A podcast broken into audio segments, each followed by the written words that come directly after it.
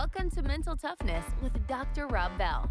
Each week, Doctor Rob sits down with athletes, executives, and expert coaches to talk about mental toughness and their hinge moment.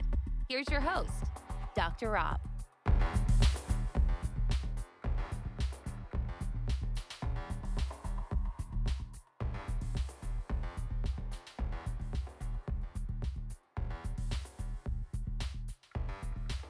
And I was like, I'll do anything for twenty-five bucks a day. And he said no. And I was like, I'll clean the floors, like I'll like do the dumbest job, take out the trash, whatever. Like, and he just kept saying no, but I kept asking and coming back. And finally he was like, well, if you want to work here, like you've got to talk to my driver, which I didn't want to do because his driver kind of intimidated me. And finally he was like, come with me, like I'll go ask him. And so we went back in the race shop and he told the driver, like, hey, McKenna here wants to work for twenty. She said she'll do anything for twenty-five bucks a day. And so um, he grinned and said, if that's the case, then what'll she do for fifty? This podcast is brought to you by live momentous dot com.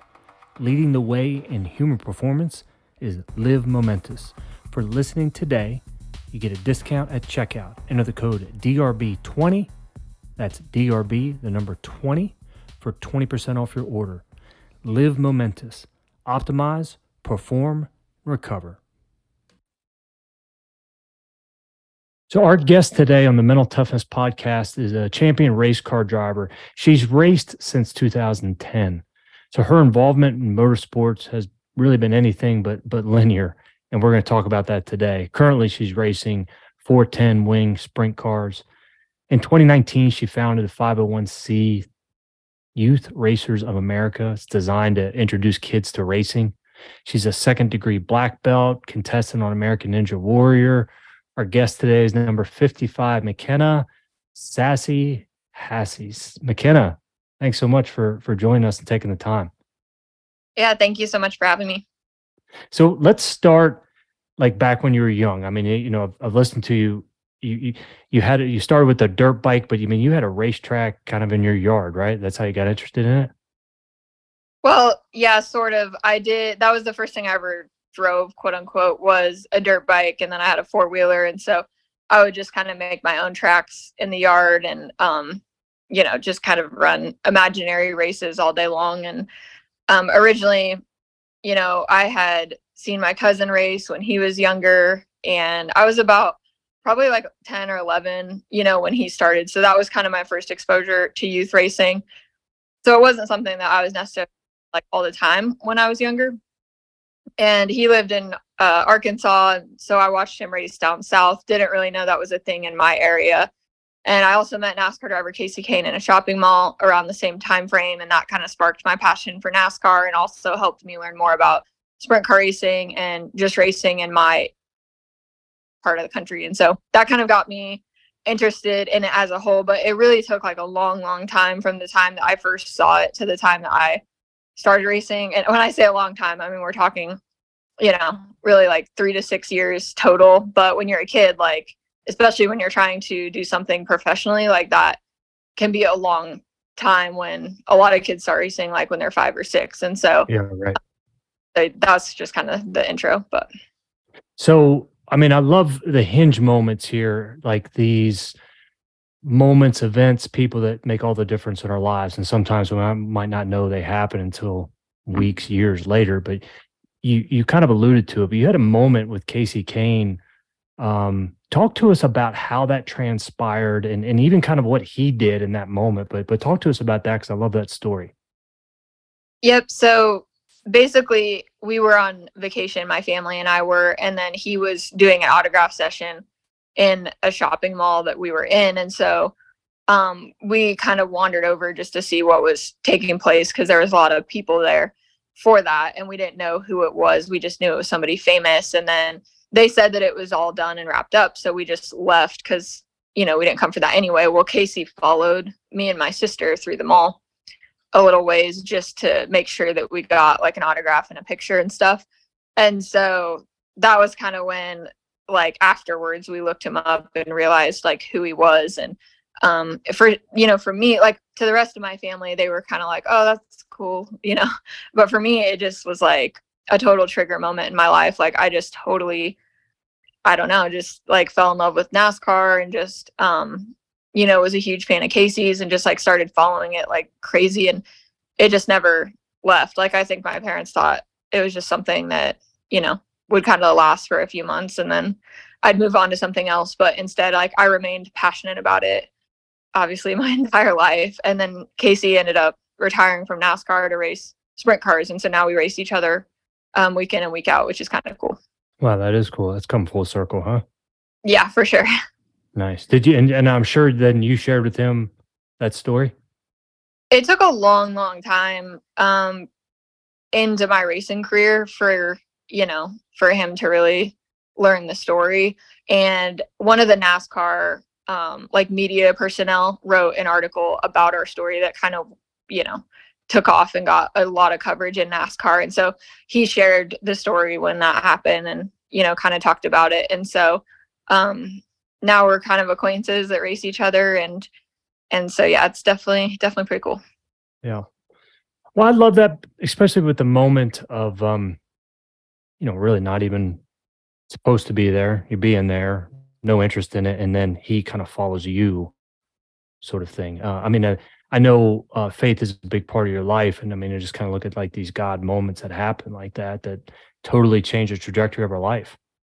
Oh yeah. It's completely undeniable. Like, I know it's easy for people to sometimes just say like, oh, you know, it wasn't that big of a deal or whatever, but it was a big deal because really like so many things in my life stemmed from that. Because like what's crazy about it in some ways too, is we met him in the Grand Ole Opry shopping mall in Nashville. Well, my sister went on to live in Nashville, and at like her, her early stages of living there, she worked for country music television. And then when I was a little bit younger, um, I got selected for the NASCAR Combine, which was in Daytona, and we traveled through Nashville on the way there. So almost ten years to the exact day, we went back to the same shopping mall on our way to the NASCAR Combine and, and took a picture in the same spot, which was kind of funny. And, and, um, and then, like I said, it was just kind of cool that, you know, now my sister lives there and like, there's just kind of these different connections to it all. And so, um, yeah, so I just think definitely from a faith perspective, like it was just undeniable how it, it started there, but then it also even led to just like my interest in sprint car racing and finding Knoxville Raceway and, and all of that kind of stuff. It really sparked um, so many things, and finding the first track I raced at and all of that was connected to Kasey. Even my number on my car is connected to that. And so, um, so yeah, I think definitely one of the most uh, like instrumental moments in my life. So I got to witness you speak at an event, and that's how we came to know each other, which you did, again, fantastic job. I know I probably told you that about three times, but I see a lot of speakers.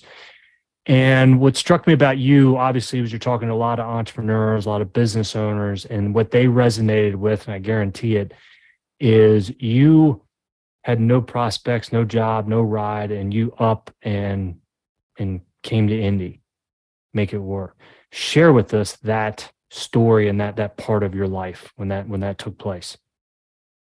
Yep. So in two thousand nineteen, I the year before I had been racing three sixties, we had had a pretty successful year, and I actually had a really good offer to race for the three sixty championship at Knoxville that season. And meanwhile, I had kind of started dabbling in midget racing, really wanted to move to Indianapolis to do that. It was like a huge goal of mine at that time to win in a midget. And so I worked really hard to get this opportunity, but I ended up kind of losing it last minute for some unfair reasons, in my opinion. And so basically just felt called to not um, give up that fight, I guess, and maybe not even for that opportunity, but just for kind of, you know, something along those lines. And so I decided just to get on this one-way flight to Indianapolis and not come back until I had something else. So that's what I did. I came here and kind of just, you know, cow chopped for a little while looking for opportunities. And then um, basically slowly just, it was like all these crazy God stories from finding the, yeah. the house that, you know, I lived, moved into, and just um, everything just like fell into place. I ended up getting a good opportunity with a four ten team and ended up going that direction instead.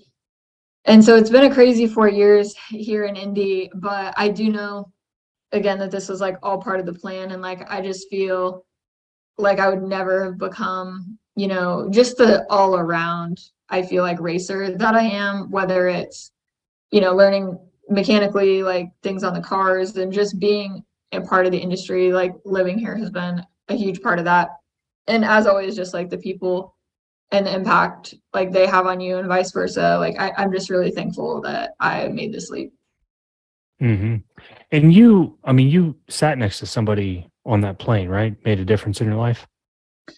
Yeah, so on the one-way flight here, I was basically starting to panic um, with like within the last thirty minutes of that flight. And part of that was just because I wasn't just coming here for like nothing. Like I did have some things lined up and some some people I was going to be seeing, and uh let's just say those it was kind of a bold move on my part, and then also those situations were kind of nerve-wracking. And so there was this guy next to me on the plane, and I just looked over at him, and I was like, he was like younger, like kind of my age, and um looked business professional, and I was like, hey, what are you doing on this plane? And and he was like, I'm going here for a work trip, what are you doing on the plane? And I'm like, I, I kind of like told him my whole life story in thirty seconds, um, and just kind of like told him all about, you know, like I raced and I did all this stuff, and then now I'm like on this plane, and um, you know, because I lost my my deal, and I said I'm not coming back until I have another opportunity.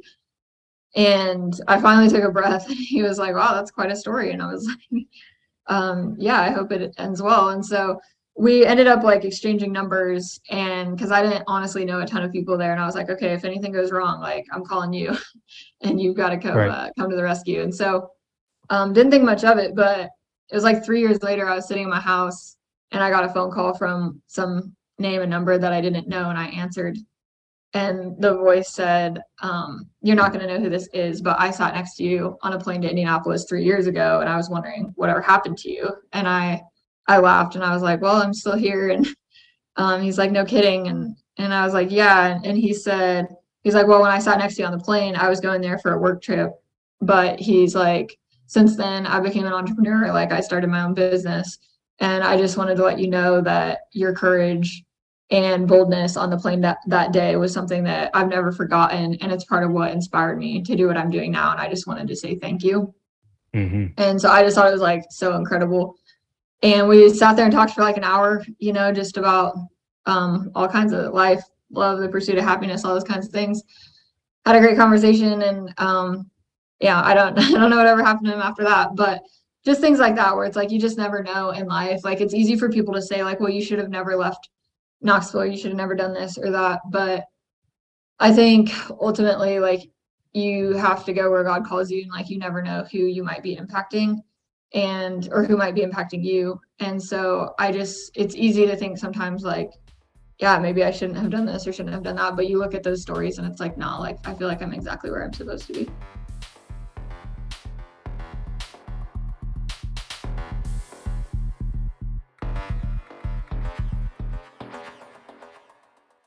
Hey, good looking. If you like this podcast and are already a badass, but it's all way too complicated, then visit our website, D R rob bell dot com, and schedule a call with us to help capture your very own Hinge moment.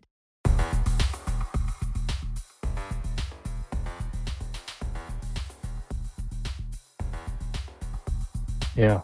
One of the parts of, of your story that always impressed me was showing up at the garage, trying to find a job, trying to find a way in.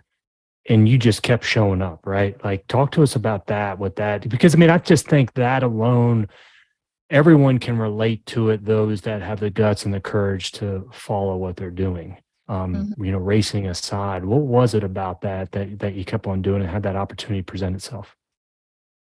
Yeah, so I had talked to a few professional drivers when I came out here, just like trying to get their thoughts, like, what do you think I should do? Like, what advice do you have? And one of them, Uh, Justin Grant is his name. He was like, well, you've just got to show up at race shops. Like, you just got to hang out and show up. And like, at some point you'll get an opportunity. And I don't know. I always thought that was kind of weird. Like, I was like, no way would I just walk into somebody's shop and just sit there, you know?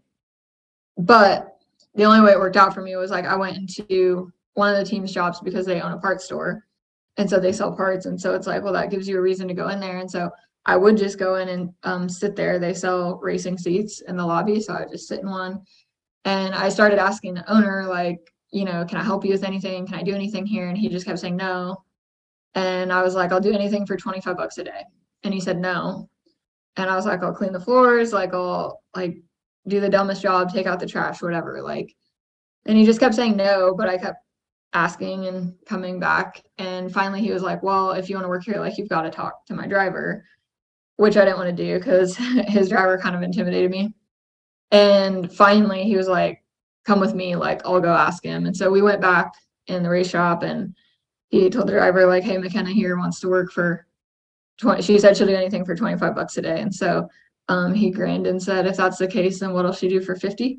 And uh, um, I ended up, you know, staying and helping, and um, got to help them off and on a little bit, which was still a challenge because it's not like, yeah, it's it's just like not like any of those situations are super warm and inviting, but you've kind of just got to like push through that. And especially at that time, I didn't right. know a whole lot. And so that was embarrassing too, like when you feel like you can't contribute as much as you'd like, you know. And so, but I learned a ton. I ended up getting a driving opportunity there as well. And just, it kind of transformed my whole entire journey here, just because even as a team owner now, I ended up breaking off, like kind of restarting my own team here. But so much of what I learned and so much of what I do today, like started in that shop. And so I'm just super grateful um, for that experience. And then I also worked on, um, that place was on Gasoline Alley in Indianapolis. And then I worked for one of the racing chassis manufacturers across the street as well, doing a little bit of fabrication there for a long time as well. And so very thankful for those experiences, like just kind of starting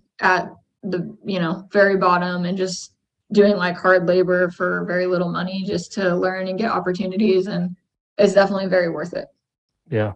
Um, being uh, a woman in that kind of situation, how, because I mean, I would see that, I mean, that would be like an, another challenge as well, right? I mean, just a lot of males, a lot of alpha males, like, how did you navigate that whole process in, in terms of like your own identity and, and what you're trying to do? Yeah, it depends on the situation. Like, you know, it, it, like working on Gasoline Alley is such a circus and it's so much fun. Like most days are not technically that much fun, but when I look back on it, I, I feel like I mostly remember the fun parts, which is a good thing. Um, but I think as far as like the female thing goes, like, I think having strong values for me is something I'm very grateful for. Like nobody's perfect by any means, you know, me included. Um, but I feel like any time in my life I've done anything like even slightly, you know, like just morally where I was something I wasn't proud of or whatever, you know, like I'm just like, like can't deal with it. Like I'm like, I can't, you know, and so I'm just really thankful that like I set my values early on because, you know, I feel like there it's easy to look at that and be like, well, you know, if you don't have values and you just fit into the crowd, right, like you'll probably be better off or like you'll fit in better.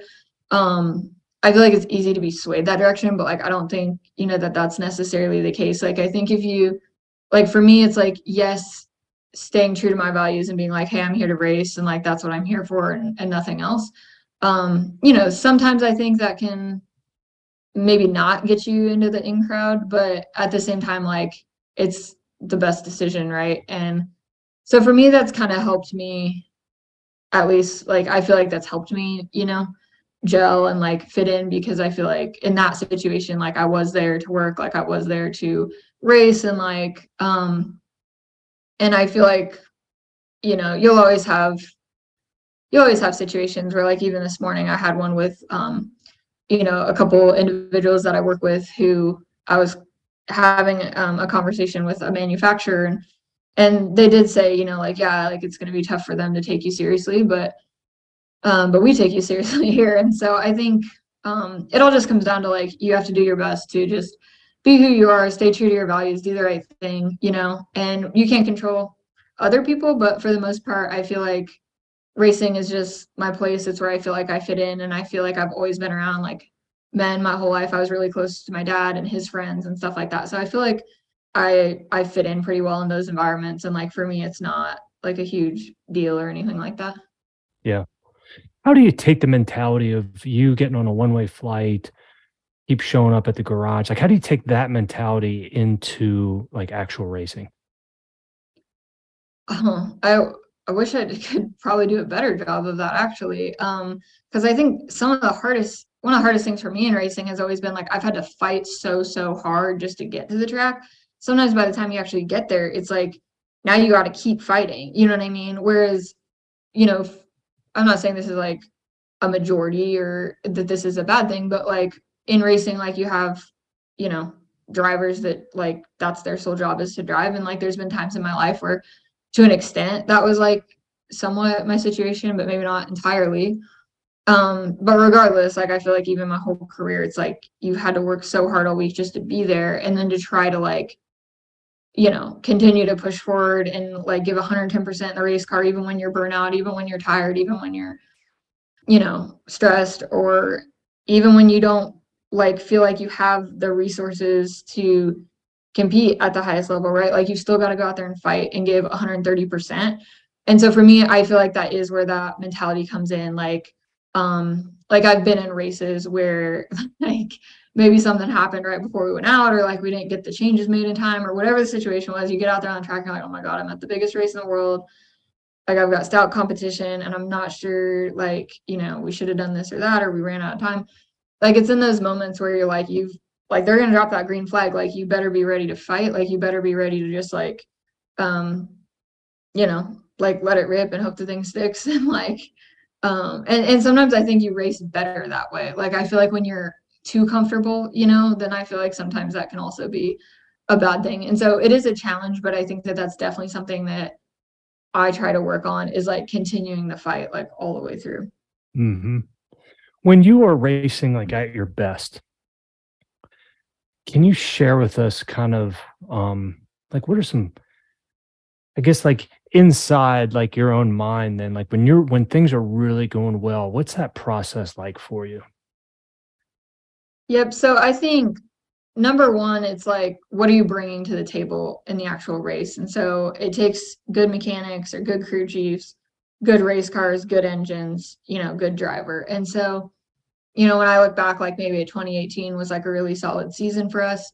Um, I feel like we had, you know, good motors, we had a good crew chief, we had good race cars. And then for me personally in my life that year, I I was training for American Ninja Warrior at that time, but my training was very well balanced. And so I felt like it really, really helped me in the race car be fit and be in shape. But it wasn't like too overbearing. Um, like when I moved to Indianapolis and I was training for American Ninja Warrior, I felt like it was probably a little bit too much, to where when I did get in the car, it was like, you know, I trained way too hard leading up to that. Um, and then also just like life, if I remember correctly, I could be off on this, but like, I think at that time, like I, I had switched to like maybe part-time college, or like, you know, kind of been on my way out of school type of thing. And so I had a little bit more, you know, um, flexibility there, time to focus. And so I'm actually in a position in my life now where I'm like looking at that same situation, like, okay, what did we used to do to be successful? Like, how can we still imitate that today? And unfortunately at the level we're racing at, you can kind of know what to do to be successful, but might not have like the resources. And so you kind of have to like do the best you can with what you have until you can kind of get to that point. But I think looking back on those years is really fun for me, because I feel like there was just a lot of good things that, that we were doing that just seemed to gel really well. Yeah. And specifically like when you are in the car, when you're racing, when everything is, you know, you, you can see the holes open up, like you kind of know things are going to happen before they happen. What's that experience like for you? Kind of when you get in that zone?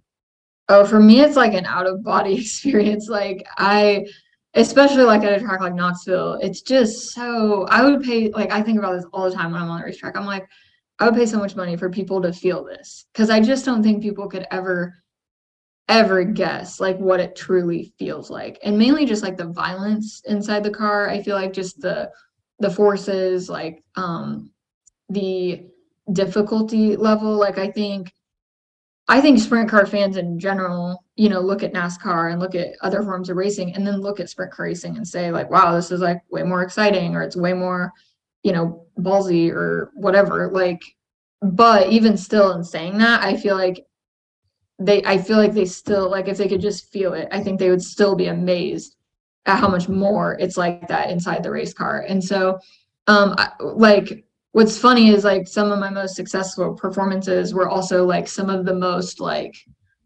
how would I put this? Like, I don't want to say unenjoyable races that I've ever been in, but just like, just so like when you're in a position to win or when you're in a position to like be successful, like it's like no room for error, like one hundred thirty, like it's asking everything of you that you've ever had to give in like a very short period of time. Like our races are not super long.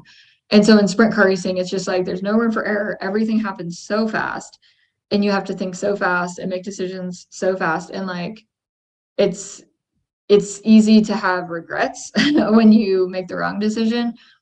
And when you have success, it almost happens so fast. You're just like, you know, oh, like, you know, that, that worked, you know, like that was the right, the right move. So, um, it's what I love about what we do, but it's also, it's hard because like you watch NASCAR or some other forms of racing, like they have time to maybe make it back up or to power back through the field because they have, you know, hundreds mm-hmm. of laps, whereas for us, we might have thirty. And so it's, uh, there's just a lot on the line and not a lot of room for error. Sure.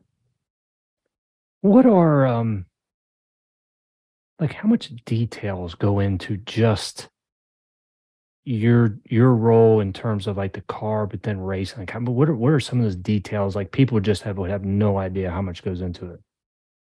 Yep. So, um, like for our team, like I have a shop here in Indianapolis, um, that I rent, and I have currently this year, we have two full running cars. Last year, we only had one. And, you know, this year we were just more prepared just in case, knock on wood, we were to tear one up. We have a second one built and ready to go. So, um, so that's kind of what you do mainly over the off season. And then like when you go to the track and race, like I don't have any full-time mechanics right now, but I do have at least one that goes to like all the races. And so it's just at some races though, it's just the two of us, which is a lot of work for two people because we're on the track like roughly four times a night. And when you're coming in, you're making changes in between races, like changing tires, changing fueling on the engine, um, wings, like we have wings on our car and like things get changed there. Like there's just a lot going on. Shocks get changed throughout the night. And so, um, so we just typically have like two people, maybe sometimes more helpers. Um, now a bigger team, like a World of Outlaw team, like they would have like a full-time crew chief, car chief, tire specialist, maybe one other person, um, you know, and that's like their sole job is to focus on each one of those areas. And, you know, they're racing like a hundred times a year. And so um, that's kind of how like a bigger team might function. And so then for us, like during the week after a race, the cars have to be washed like pretty quickly, which everything has to be taken off of them. Everything has to be like waterproofed. Um, if that, like any electronics have to come off the car, stuff like that. So it's kind of a process just to mm. get the car in position to wash. Then everything has to be washed because we race on dirt. And so that takes a while because you don't want dirt left on anything. Then everything has to be blown dry, wiped down, um, put back in the shop. And then from there, like you kind of have to go through everything. And so like kind of front to back, like we have torsion bars that get taken out and cleaned. Um, we run different numbers of bars for every track that we go to with different weights, different block heights, and then tires like either have to be changed or resized depending on where or depending on what track we're going to. So we run different size tires at different racetracks. Um, brake pads have to be either scuffed or replaced. Engines like nozzles have to be gone through and cleaned. Valves have to be ran. Um, sometimes we have to do extra things like last night we did like a leak down test or things like that. Um, You know, sometimes our headers have to be changed depending on what track we're going to. Gearing has to be changed. Um, hmm. And then everything just has to be restocked. Like all of our chemicals, all of our towels, race gear has to be washed. Um, shop towels have to be washed. Like the trailer has to be cleaned. And so we'll sweep the trailer, clean the floor, wipe the cabinets. Um, just do all that like in between every single race. So it's a lot of work. And uh, there's definitely a reason some people sure. do this for a living. So. Um, but that's how our team does it. Do you think that like even just that skill set there, is that going to help you when, um, you know, when you are on NASCAR running crew or, or even racing there? Well, NASCAR is kind of its own separate thing. Like it's, uh, you know, sprint car drivers often get asked like, well, what level are you trying to make it to? But like people race sprint cars professionally, mechanics work on sprint cars professionally and make very good money doing that. And so there's not always like direct like crossover necessarily. Um, in terms of NASCAR mechanics, a lot of them went to school for like engineering or things like that. And then same thing like with IndyCar, like it's a very different, like with sprint car mechanics, like it's very, it's a big grind. Like it's a lot of grunt work, a lot of labor, and you're working on kind of the whole car. Whereas with, you know, some of those mechanics, like if they're a front end mechanic, that is their job, you know, it's right. more of like a an assembly line style occupation, I feel like. So, but like, wouldn't, but being in NASCAR, I mean, that is one of your goals, right? Being on team? Um, maybe like, um, many, many, many, many years down the line, I would yeah. be, well, I would like to do a little bit more. I've driven asphalt, like I've raced stock cars and stuff. I would like to do a little bit more of that at some point in my life as a driver. And then like my very long-term goal when I'm older would be to work, um, on the leadership side, at, like as a team owner in, in NASCAR. Okay. Yeah. So I wasn't too far off there, McKenna. I mean, I'm alluding right, to yeah. all the, all the things that you're doing leading to a greater goal. Yeah, I think it all contributes no matter what, just because I think for me, one of the things that I'm most grateful for that, like if you want to work in leadership in something, you know, there's not going to be a ton of people that that recognize maybe the value in a potential leader if they're not that leader currently, you know what I'm saying? And so like, if I want to work in leadership at NASCAR, like the team owners are the ones who tend to recognize like that kind of talent. Right. And so for me, it's even just the little things. Like we have a lot of vehicle, vehicles involved in what we do, like um, trucks and trailers and that kind of stuff. And so it's not just the race cars, but it's like, like last week I checked the trailer um, tires and like had to take those to be replaced. Like the truck, like we had a oil situation that I had to fix on the truck, you know, just stuff like that, where it's like, you know, it's not just keep, and even the race shop and the keys, I always joke about like how many keys we have access to and like keeping track of that, keeping things organized, being a leader with any mechanics who do come and work for us and directing them. Like those are all skills that like the average person in your day to day, or even in my industry might overlook, like they might not think much of it, but long-term, yes, like somebody at like a higher level, if you're trying to, whether it's in sprint car racing or in NASCAR or whatever, like if you're trying to work at a higher level, I feel like those are a million percent traits that are going to pay off and like healthy habits that people are going to want to take advantage mm-hmm. of. When it comes to like, uh, just racing specifically, like what are some of those mental, uh, you know, mental toughness components? What are some of those mental game components that you find really be essential to you being at your best? Um, I think some of it is just like, like how you prepare, you know, like how much video footage you've watched, like how many questions you've asked, kind of learning all elements, like especially if we go to a track that I know well, like Knoxville, like it's amazing to me how different my brain functions at that racetrack compared to some of the other ones we go to. Um, why, it's like, why is that? Just familiarity? It's a lot of things. I think number one is passion. Like I just, I've loved that racetrack and just had like just this connection I felt to it since I was young. Um, And then just like from a young age, I mean, I was working for a lot of teams there as a mechanic. I was leaning on all the best drivers at a young age, asking them for every ounce of advice I could get, which back then they gave it all to me because, you know, like I wasn't a competitor or like a threat or anything like that. And so um, I learned a ton from like some of the best drivers in that place. And then also like the track prep crew. I mean, we we race on dirt. And so um, the, the actual dirt changes depending on like what state you're in and what track you're at, like the actual kind of dirt. And so like Knoxville's dirt's kind of famous. It's a dark uh Zook clay, and I spent a lot of time with the track prep crew, you know, just learning about that side of it, like how much water is the track, you know, how much how much did they water it tonight, like how did they prep it, like how is it wearing off throughout the night, like all those things at a place like Knoxville for me are a lot more predictable um than like some of these other places we go to. And so Um, but that builds your confidence. And I think that's like the biggest thing is just having confidence. Like when you go out on the track, like, do you feel like you can be competitive? Are you confident in the track and know what it's doing? Are you confident in your race car? And are you, are you confident in yourself? And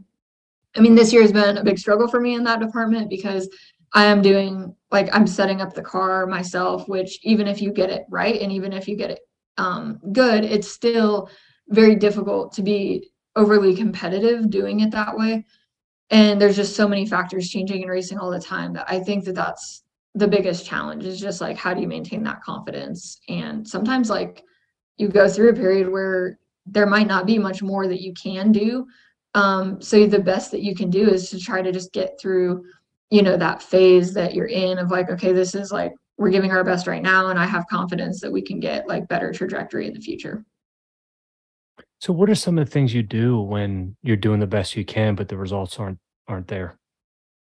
I think the first thing you have to do is ask yourself, do you know why the results are not there? Hopefully the answer is yes. And if the answer is yes, then it comes down to like, how do we obtain or, you know, obtain those things that we need in order to be successful?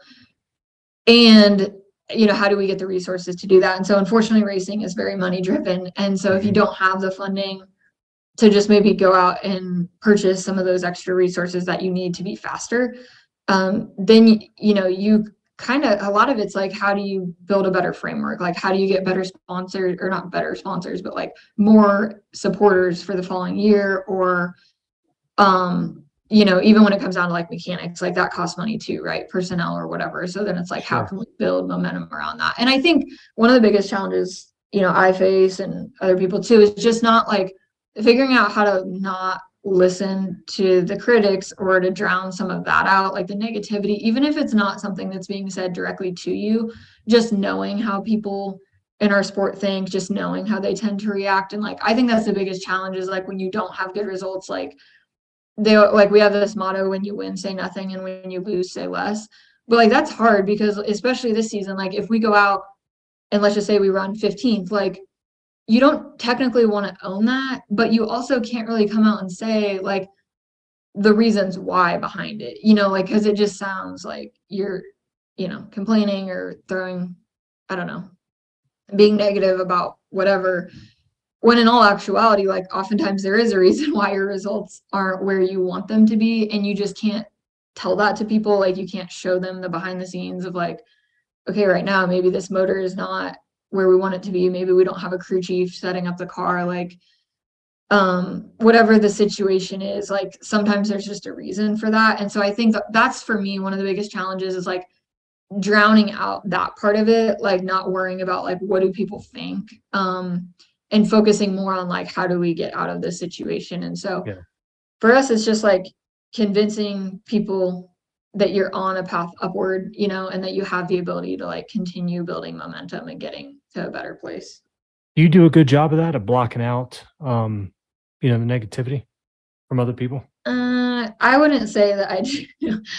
I don't know if I do the best job um, of that. I think part of it, like I, I just, I'm a people person in general, I would say. And I, you know, I've always, when I was younger, I was surrounded by a lot of like really positive people. I felt like growing up in my community, it was just a really, really good group of encouraging people that I was around. And, and even if you saw a fault in somebody, you know, I felt like you didn't really come out and, and say that, right? Like we gave a lot of grace, like just loved people who, for who they were. And like in racing, obviously it's a whole different situation, right? Than growing up in small town Iowa, like you're going to have critics, you're going to have people that are just going to sit in the stands and not know anything about it. And I think that's the heart, like that's what's so frustrating for me is people who make comments just based on like that they are one hundred percent convinced they're accurate on, and they just don't know the details. And like NASCAR, for example, like when people crash, they get interviewed right away. Like they get to watch the replay and they get to share their side of the story. And in sprint car racing, it's not always like that.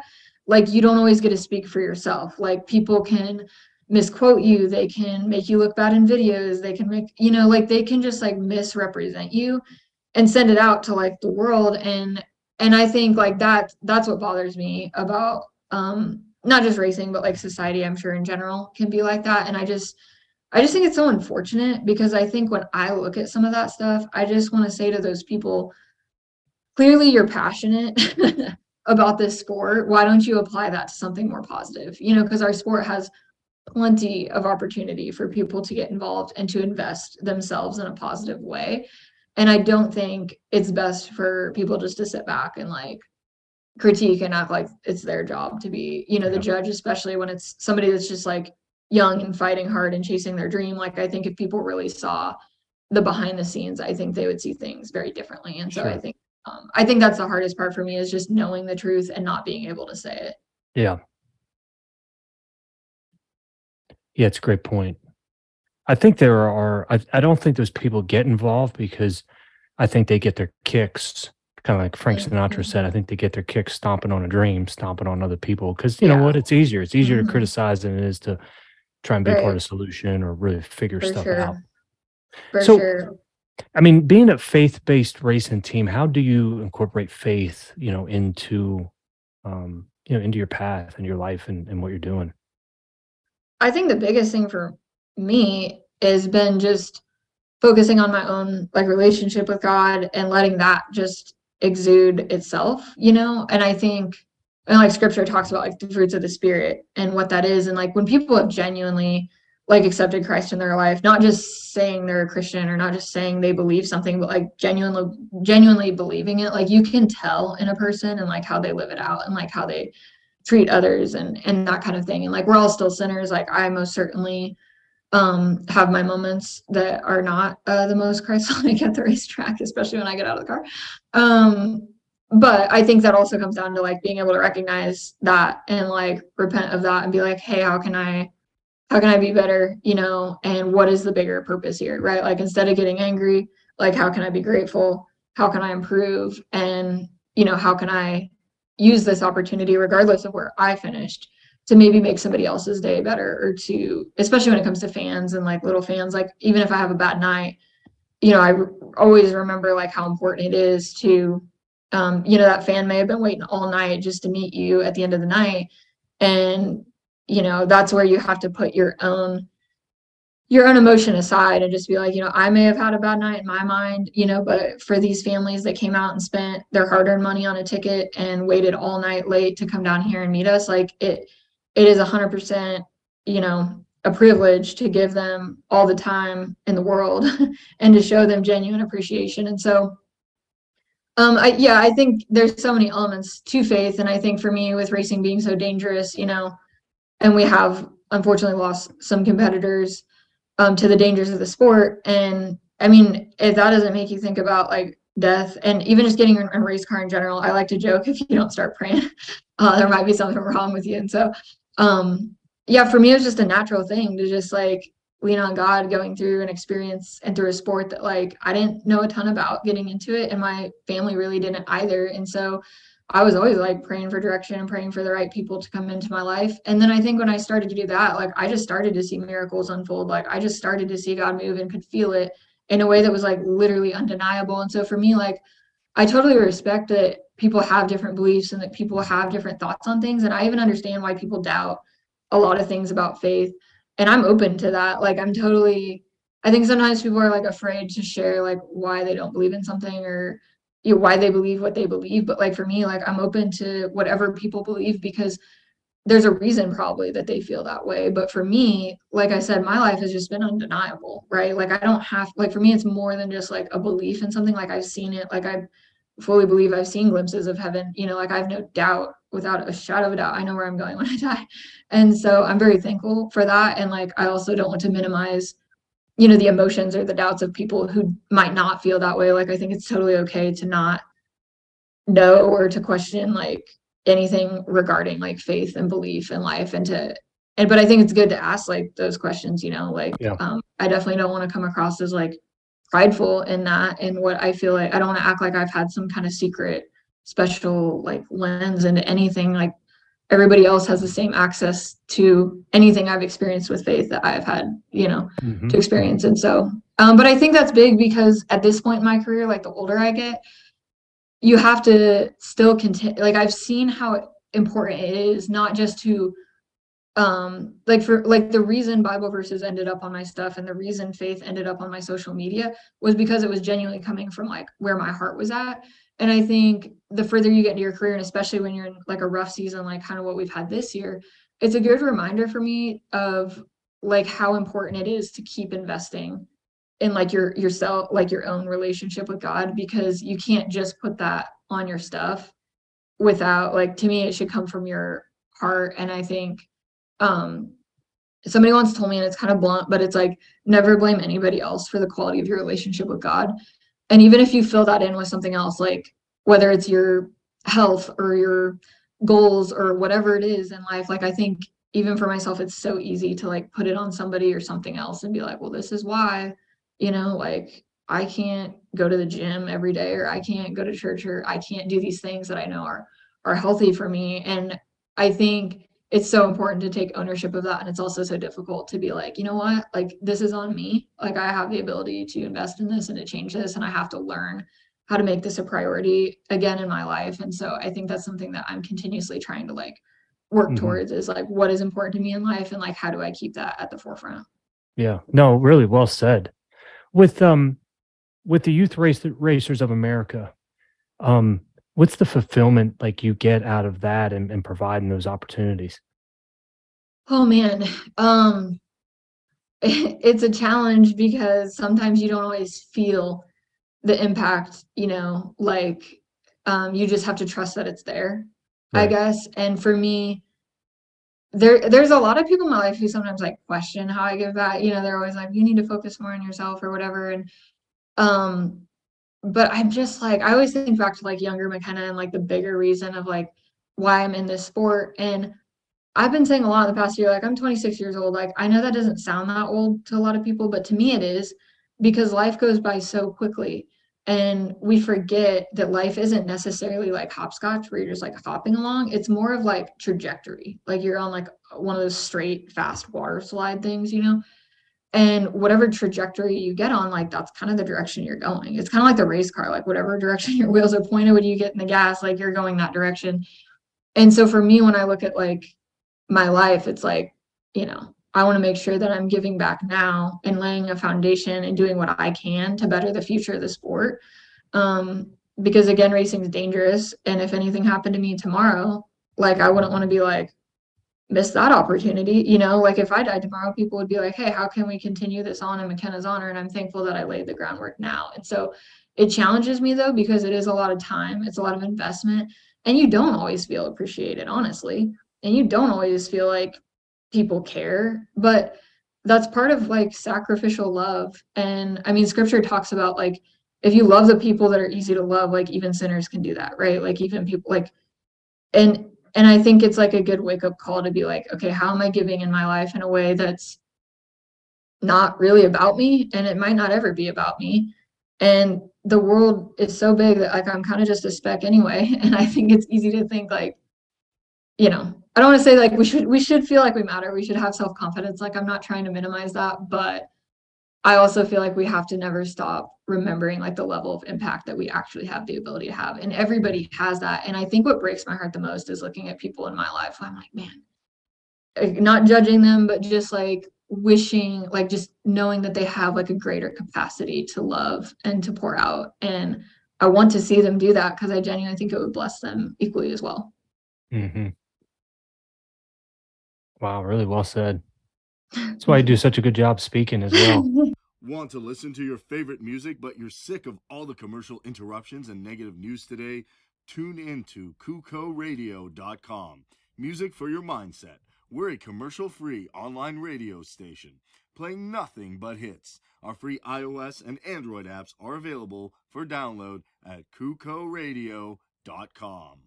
McKenna, one more question. And what question should I be asking that uh, that I just haven't asked in, in our interview? Oh, um, uh, that's a good question. I think something, I don't, I don't know if this is like the right question, but maybe just like something I think a lot about is like the topic of like, what have you learned from your mistakes and like regrets, you know, things like that, like imperfections. Um, because I think we don't get a lot of opportunity as drivers to like to speak about, like to have a voice, kind of like what I was saying, like other like NASCAR drivers, they're getting asked every ten seconds their thoughts on things. And I think with sprint car racing, you know, I don't think that that's like something that we get to talk about as much. So yeah. Well, can you share? Pretend I just asked. Yeah.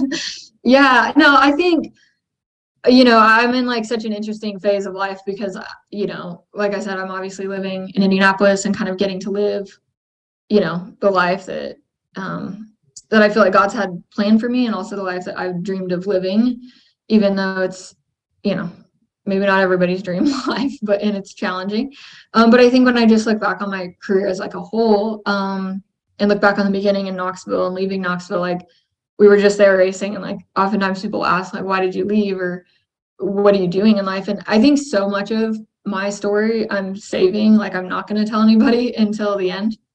Um, like I'm hoping I can just write a book and, and just kind of fill people in on that. But, um, you know, I think living out here has given me the opportunity to kind of have a little bit more of my own voice. And like when I was in Iowa, um, thankfully we had like just a lot of good fans and followers and community. And especially with the racetrack being local, there was just like a lot of of just good, you know, promotion and support and that kind of thing. But I think in that led to oftentimes like um, me not always getting to like have my own voice or share things, you know, is more so maybe other people speaking on behalf of me. And so I think, you know, that's something that, you know, I definitely wish I could say I regret, even though I don't think you can really believe in regrets, but more so just like, what can you learn from that? And so I think, you know, one thing that like I learned from that is just like the importance of getting to kind of, um, to like stay true to yourself and to not let others like,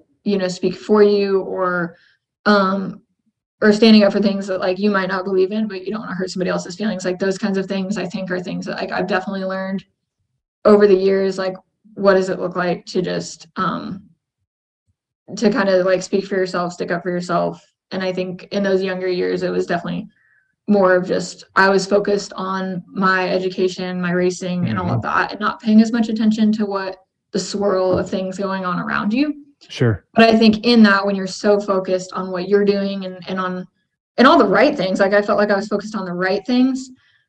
But I think when there can be just like those negative forces like around you and people like that don't have the best of intentions, it's like, what does it look like to still speak up for yourself and like have a voice in that?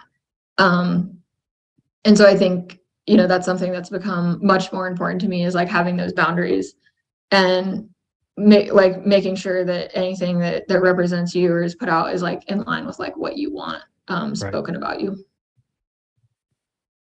I love it.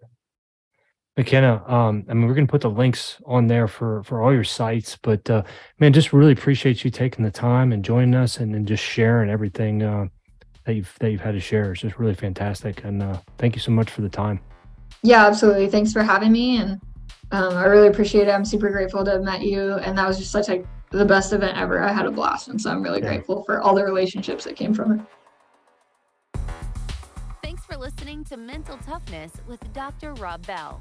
To find out more about Doctor Rob, visit his website at d r rob bell dot com or follow him on Twitter at Doctor Rob Bell. And subscribe to the show on your favorite podcast platform to get the next episode of Mental Toughness as soon as it's available. Thanks for listening, and we'll see you next time.